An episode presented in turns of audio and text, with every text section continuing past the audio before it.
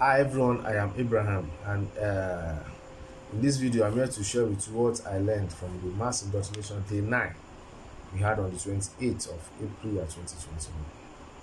During the teaching of Bro Eli, I learned that nowadays people don't care anymore. We have people don't care anymore. But as Christians, we have an obligation in the church. We should observe uh, ourselves fully.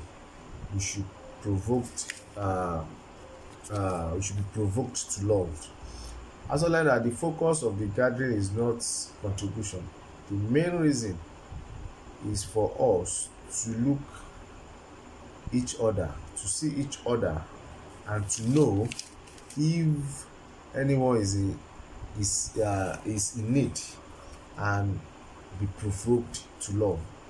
I learned that we gather uh, to exhort our to exhort one another and as christians there should be maintenance and our maintenance is showing brotherly love. The big part of gathering should be spent on the study of the word of god.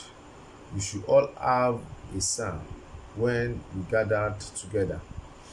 A gathering has a tongue and interpretation and we can gather any day of the week. In fact, the early Christians gather on Sunday and every day of the week.